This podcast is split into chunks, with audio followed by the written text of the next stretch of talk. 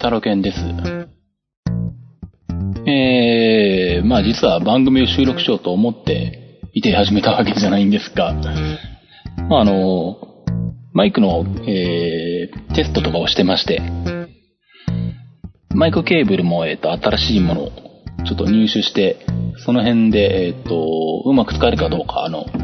このボイスレコーダーと繋いだ時にちゃんと、あの、そのマイクを使って録音できるかどうかですね、あの、テストをしてたんですね。まあ、っていうのは、あの、なんだ、去年、去年、一昨年ぐらいに買った、あの、アマゾンで2000円ぐらいで買った、えー、ガンマイクに付属してたケーブルが3メートルぐらいあって結構、しかも太くて重いっていうので、あの、体操の現場で、まあ、選手に話を聞くときにもなんかこう、すごい邪魔だなと思ってて、短いのないかなと思って、アマゾンで1000円弱ぐらいのを買って、えー、繋いでみたんですけど、全く音が入ってこず、えー、諦めて返品し、で、まあ、その後、えー、まあ、長さはあるんですけど、えー、まあ、ちょっと軽めのケーブルを入手しまして、今それがどんななのかテストしたとこ、えー、いるところで、あ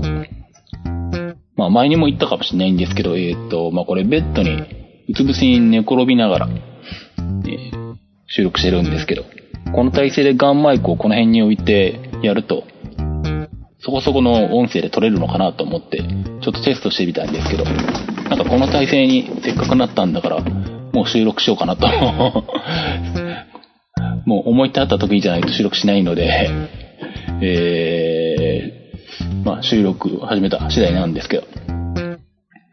えっとですね、まずは告知がありまして、まあちょっとこれも間際になってしまったんですが、4月の29日土曜日、もうだから次の土曜日ですね、えー、プロレスを観戦しに行きます。えー、タロケンとドインディなプロレス見よう会7ということで、もうタロケンリンクのホームページには書いてあって、あとはまあ Facebook 内には Facebook ページがあったので、えー、結構今回多めに、えっ、ー、と、招待を送らせていただいたので、いろんな方のところに招待が行ってると思い、思ったので、あの、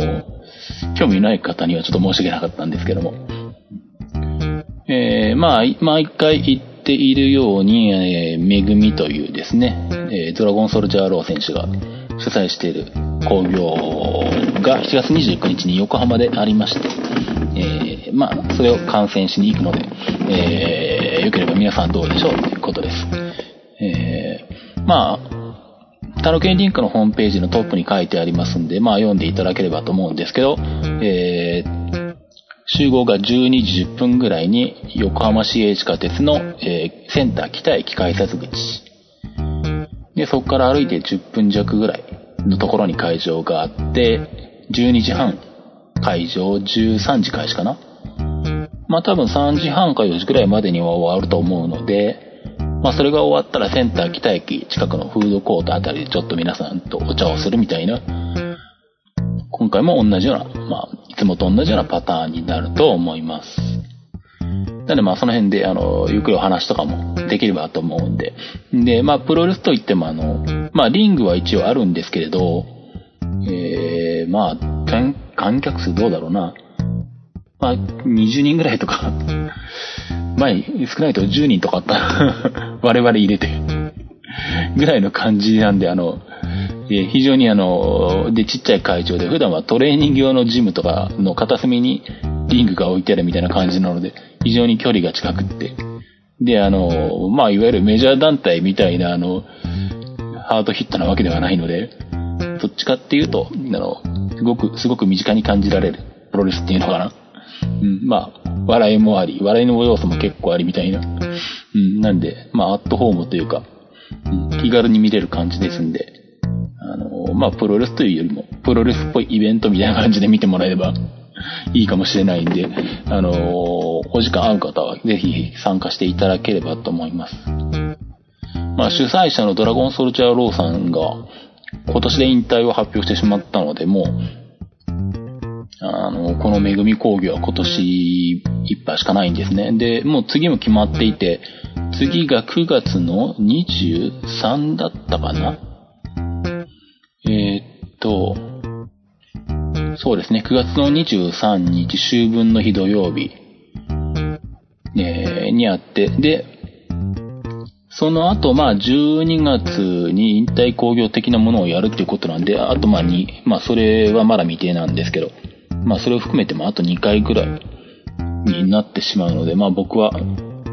よほど何かと被ったりしない限りは、全部行く予定でいるんですけども、ですね、まあ今回はもう予定が入ってしまっているっていう方でも、良ければ、あの、まあ、半年先の話になりますけど、9月の23日に開けといていただければ、まあ場所も同じ、えー、センター北駅から近くの会場で、まあ昼集合夕方終わりみたいな感じで、で、2000円かな、料金が。まあ同じような形になると思うんで、ぜひぜひ、良ければ予定を入れておいていただければと思います。で、えっと、まあ、ご希望の方は、あの、メールとか、えー、Facebook とか、まあ、Twitter の DM でもいいんですけど、ご連絡いただければ、チケットの予約はさせていただきますんで、ね、ぜひぜひお願いします。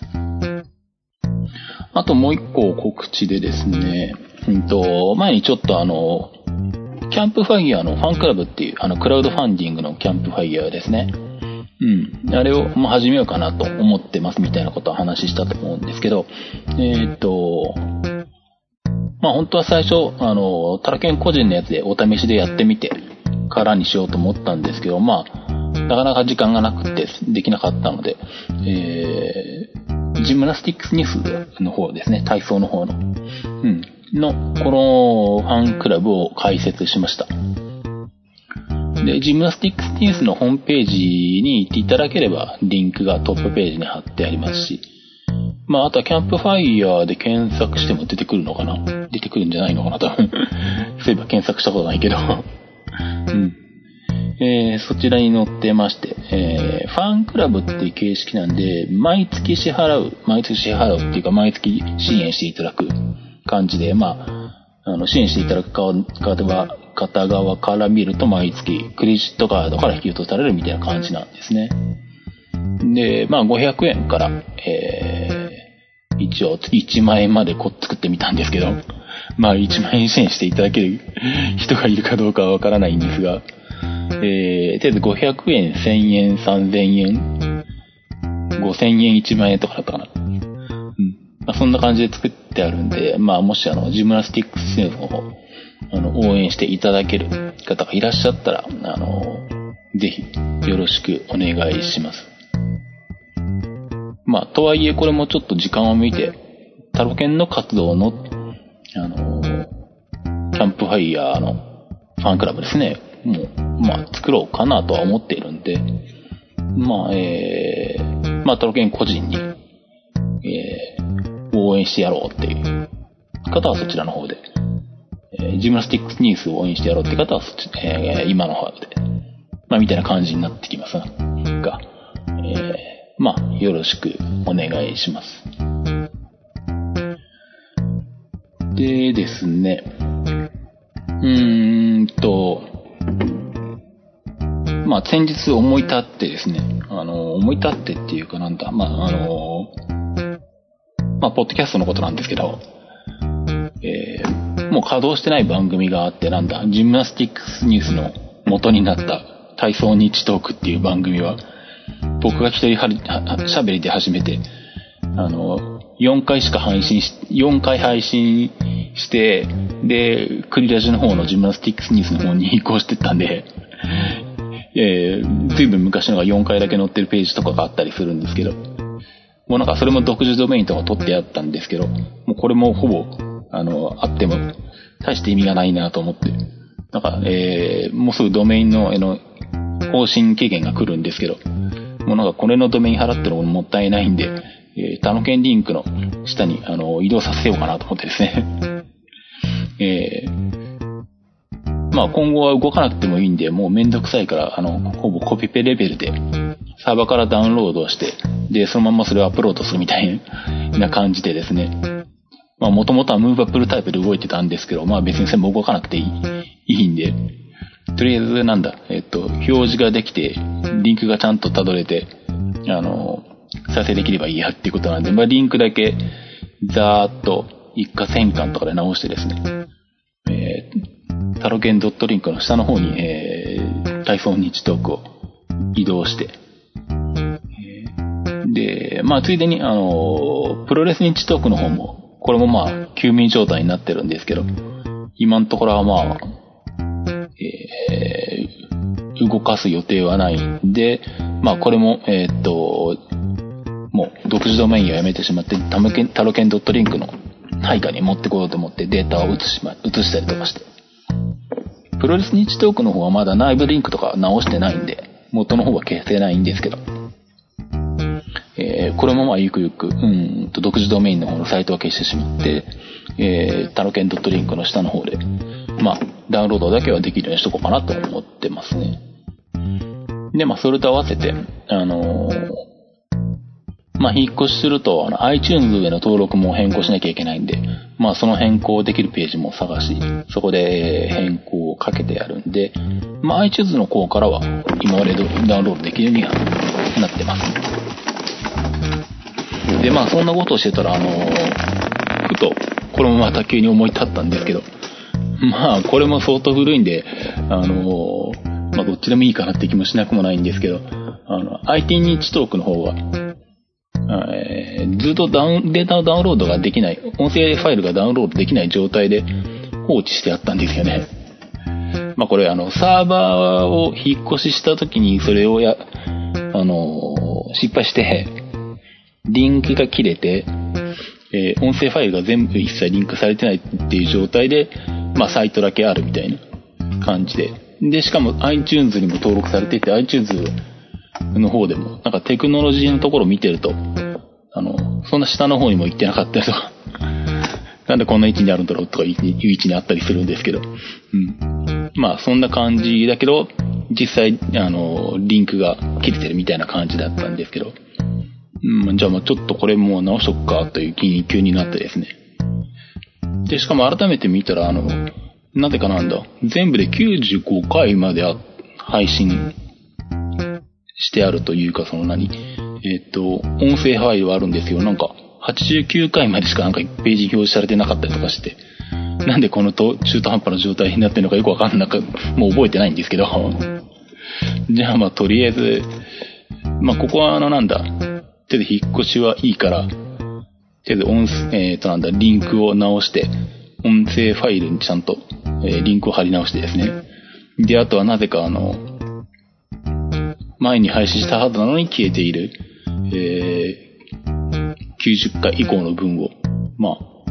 登録し直し。とは言っても、内容、どんな内容を喋ったのかなんて覚えてるわけもなく、メモもないので、解説とか一切ないんですけど、まあでもとりあえず、あの、以前配信した分は全部ダウンロードできるように、まあ、やり直したっていうですね。誰かそんなことをやってまして。まあ、こうやって見てみるとあれですね。IT 日トークの第1回が2008年9月で、最終回が2012年か。2013年か。まあ、あと、よくやってましたねって感じですね。まあ、そんな感じで、えっと、ポッドキャストの自分のサイトをいろいろと触ってました。まあ、最終的にはこの ITMIT とかも含めて全部タロケンドットリンクの方の下に移して独自ドメインをやめてしまって、まあ、全部タロケンドットリンクスラッシュなんちゃらっていう感じで引っ越しさせたいなと思ってはいるんですけど、まあなんせ、えー、全部ムーバブルタイプの4とかで動いてるので。これもまあ、えー、本当ワードプレスに変えたい、変えたいんですけれど、まあそうするとサイト1から作り直すみたいな感じになるのかな。あとは移行、データの移行が結構大変になりそうな気もするんで、まあなかなか進んでないっていう感じではありますね。ムーバブルタイプ、そうだな、MT、そうそう、MTOS でやってたんですよね、オープンソースの。で、うん、まあその辺のライセンス形態が変わったこともあったり、ワードプレスがなんか主流になってきたこともあって、その後に作ってるシズマックのサイトとか、タロケンドットリンクとかは、えっ、ー、と、ワードプレスで動いてるんですけど、昔のやつがムーバブルタイプの古いバージョンのまま放置っていう感じで、まあ、セキュリティ上もあんま良くないなとは思うんですけどね。うん、その辺もちょっとなんとかしたいなと思いつつ、まだ手がついてないような状態になってます。えー、っと、こんな感じで、まあこれボイスレコーダー、ソニーのボイスレコーダーで撮ってるんですけどね。これで15分ぐらいか。あとはまあ、そうですね。まあ今後の、近々の今後の予定としては、5月の後半になると、自転車ロードレース中継が、え、始まるんで、5月の19、20日ぐらい以降は、もうずっと1週間、なんだ、まあ、体操プラス TOJ で3日かけて熊野みたいな。で、下手すると熊野の翌週にもう1個また中継があるみたいな感じなんで、もう5月後半から6月中頃、あ、で、さらに、その次の次の週にまた体操の全日本種目別とかあんのか。まあ、5月の後半から6月ぐらいまではもうなんか、いっぱいいっぱいな感じになってると思いますね。まあ、その分、今のうちはちょっとうちでおとなしくしていようかなと思ってるんで、特にゴールデンウィークに出かける予定も、まあさっき言った恵みの感染以外は特になくという感じです。うーん。と、まあそんなところかな。うん。ああとまた、まあこれも宣伝的なものになるんですけれど、うんとまあシズマックの方も、まあ今、Mac の通販システムとか、ショッピングカート入れて、動かしてはいるんですけどもね、まあその中に、えー、いろいろ追加していこうかなとは思ってるんですけれど、まあ単に Mac 本体売っててもあんまり面白くないですし、まあ、あの、価格コムとかと比べれば当然それより安いとかそんなのは無理なんで まあ、あのなんだ、まあ、初期設定無料とか、まあ、タイムマシン、外付けハードディスクと一緒に買ってもらうとタイムマシンバックアップの設定もしますよみたいなぐらいしか特徴はないんですけれど、まあ、えっと、なんでしょう。まあ、ここに、えー、っと、今の iMac ですね、DVD ドライブが付いてないタイプの iMac。まあ、こいつを、に、外付けの SSD をつけて高速化しましょうっていうのを、えー、メニューとして入れようかなと思ってますんで、えー、まだね、入れてはいないんですけど、今それのための素材集めとか、まあ、あと文章とかも書き込まなきゃいけないんですけれど、まあ、えー、そんなのが、えー、近々追加される予定ですんで、特にあの、なんでしょう。まあ、21.5にしろ、27にしろ、あの、フュージョンドライブじゃないハードディスクのモデルの方は結構、もうそろそろ、特に最新のシーラーとかで動かしてると、もっさり感が出てるんじゃないかと思うんですけれど。えー、まあ、それを、あの、USB 3.0なんだけど結構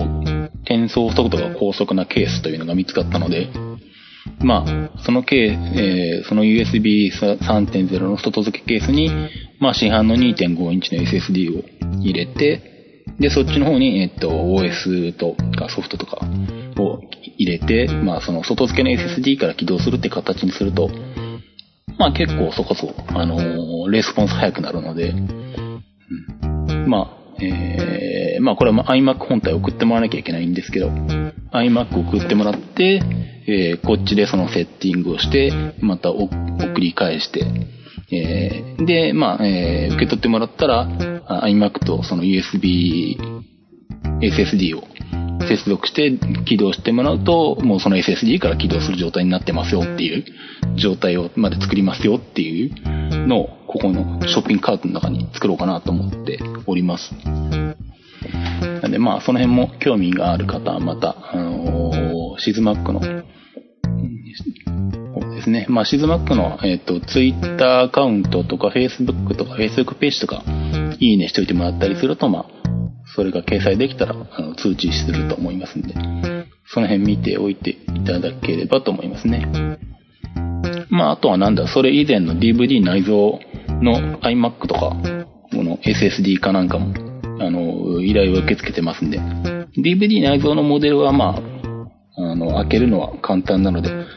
内蔵ハードディスクから SSD に交換してしまうっていうので、高速化は結構、えー、よくやってますね。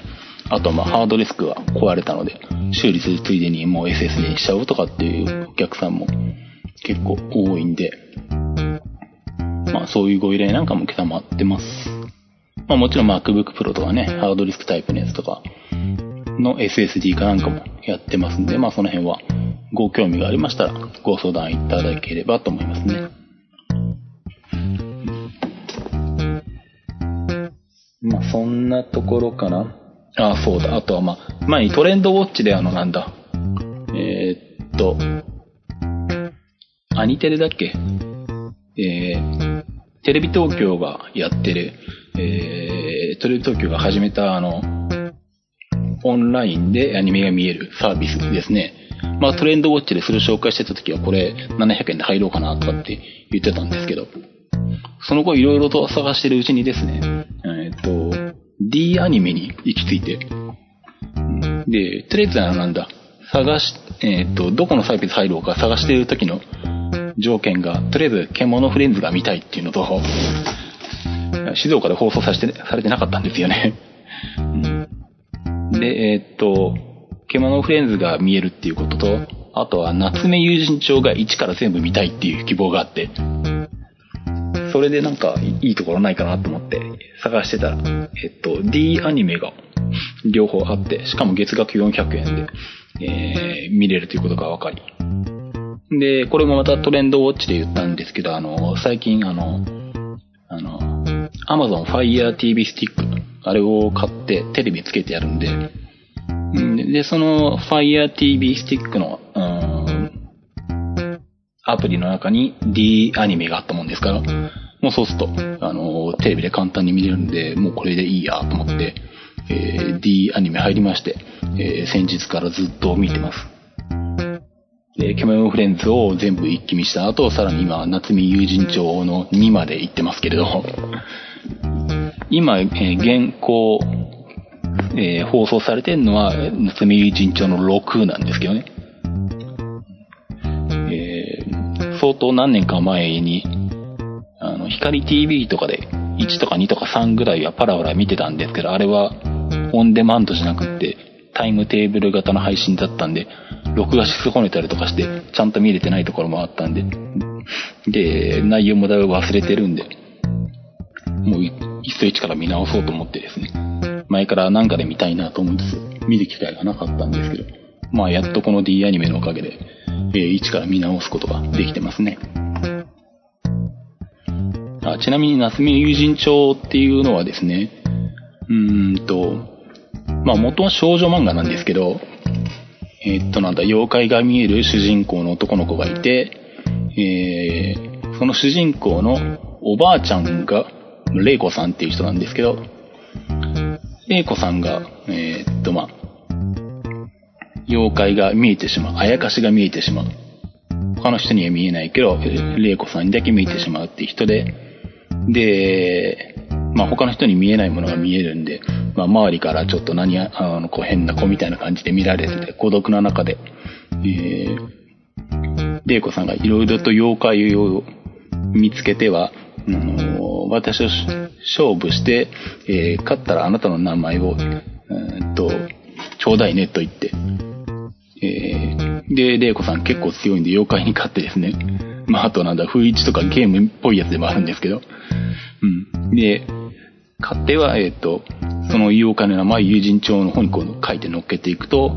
えー、名前がここの友人帳に書いていると、友人帳の持ち主の命令に全部従わなきゃいけないっていうですね、ことになってるんですね。うん、で、まあその友人帳が、まあえっと、まあおばあさん、その玲子さんはもうとっくに亡くなっちゃってるんですけど、その孫の高志が、えー、ふとしたとこから、ことからそれを手に入れて、で、その名前を返してくれって妖怪たちがこうやってくるっていう状況の中で、まあいろんなことが起こったりして、えー、でもまあそんなおどろおどろしいわけじゃなくて、むしろなんかしっとりとした話とか、ちょっといい話とか、ちょっと物悲しげな話だったりとか、あのーまあ少女漫画の世界なんで、あのー結構心地よい世界観で見れるアニメなんで割と好きなんですけど、まあ結構あのー癖はないので、その代わりそんなの派手な楽しい雰囲気でもないんですけど、まあ、えー、まあでも大体家族で見ても、まあ女性の方が見ても楽しめる内容だと思いますね。まあ知ってる方は、あの、なんだ、あの、にゃんこ先生っていうね、あのキャラクターで知ってる人もいるかと思うんですけどね。まあ、えー、そんな感じで、えーっと、今のところ夏目偉人帳を見てて、まあ、それ見終わったらまた何か見ようかなと思いますけど、まだ当分、夏目偉人帳相当あるんで、そう簡単には見つく見終わらないと思いますね。はい。まあ、という感じで、あの、Apple TV の稼働率が急に下がってですね、ひたすら Amazon Fire Stick TV を、あ Fire TV Stick か。うん。を、あのーバンバン使ってるっていう状況になってます。えっ、と、まあ、じゃあ今回はそんなところですかね。はい。じゃあ、ということで、IT マイティでした。では、バイバイ。